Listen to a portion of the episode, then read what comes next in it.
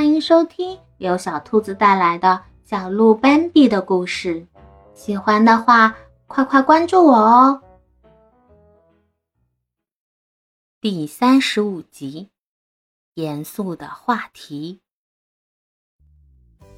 奈特拉太太漫不经心的回答：“是你的事情，亲爱的，他可没有伤害到我一点点。”艾娜姨妈附和道。我这一生见的也不少了，我想大家认为他有第三只手，还是有些道理的。年轻的卡洛斯彬彬有礼地说：“在这一点上，我完全赞同你。这只乌鸦，它是我的好朋友。”他说到一半，有点尴尬地停了下来，挨个儿看看在场的所有人，担心自己会被取笑。见大家都聚精会神地听着，就继续往下说。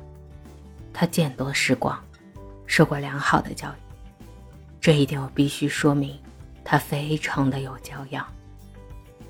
据他说，他确实有三只手，但并不是一直都有的。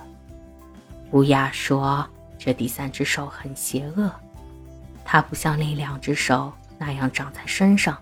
而是被他挂在肩上，他或者是他的同类，到底危险不危险？乌鸦说他知道的一清二楚。如果他来时没有第三只手，那他就没有什么危险。奈特拉太太哈哈大笑，哈哈哈哈哈！你那乌鸦朋友真是个笨家伙，亲爱的卡洛斯，请你给我转告他。如果他真像自己想象的那么聪明的话，他就会清楚，他永远是危险的，永远。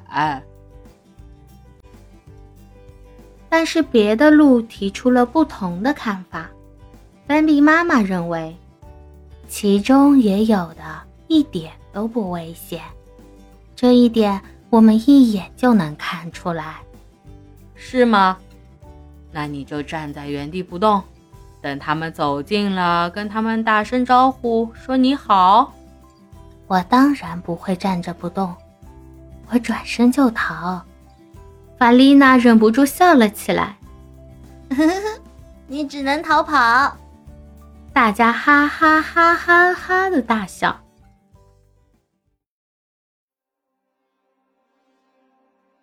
可是，当他们重新拾起关于第三只手的话题时，一个个又变得严肃起来，而且渐渐的陷入了恐惧之中。因为不管它是什么，第三只手也好，其他的也罢，总之它十分可怕。而他们还弄不太明白，大多数的时候只是从别人的叙述中听说了这回事。他们中啊，只有少数几个亲眼见过它。他远远站着，一动不动，你无法解释他在干什么。然而，突然一声霹雳炸响，一束火花喷射而出，某个离他很远的动物却胸膛撕裂，倒地而亡。在他们议论这件事的时候，个个低垂着头，身子缩成一团，仿佛感到自己已被这股阴霾笼罩。他们满怀好奇地听一大堆可怕的故事，总是充满了血腥和痛苦，不知疲倦地接受着别人对此的一切议论。他们讲一些显然是编造出来的故事，还有祖祖辈辈流传下来的童话和传说。在这些传说的故事中，他们不自觉地探寻着。如何才能减轻这种阴森可怕的力量？如何才能逃离他的魔爪？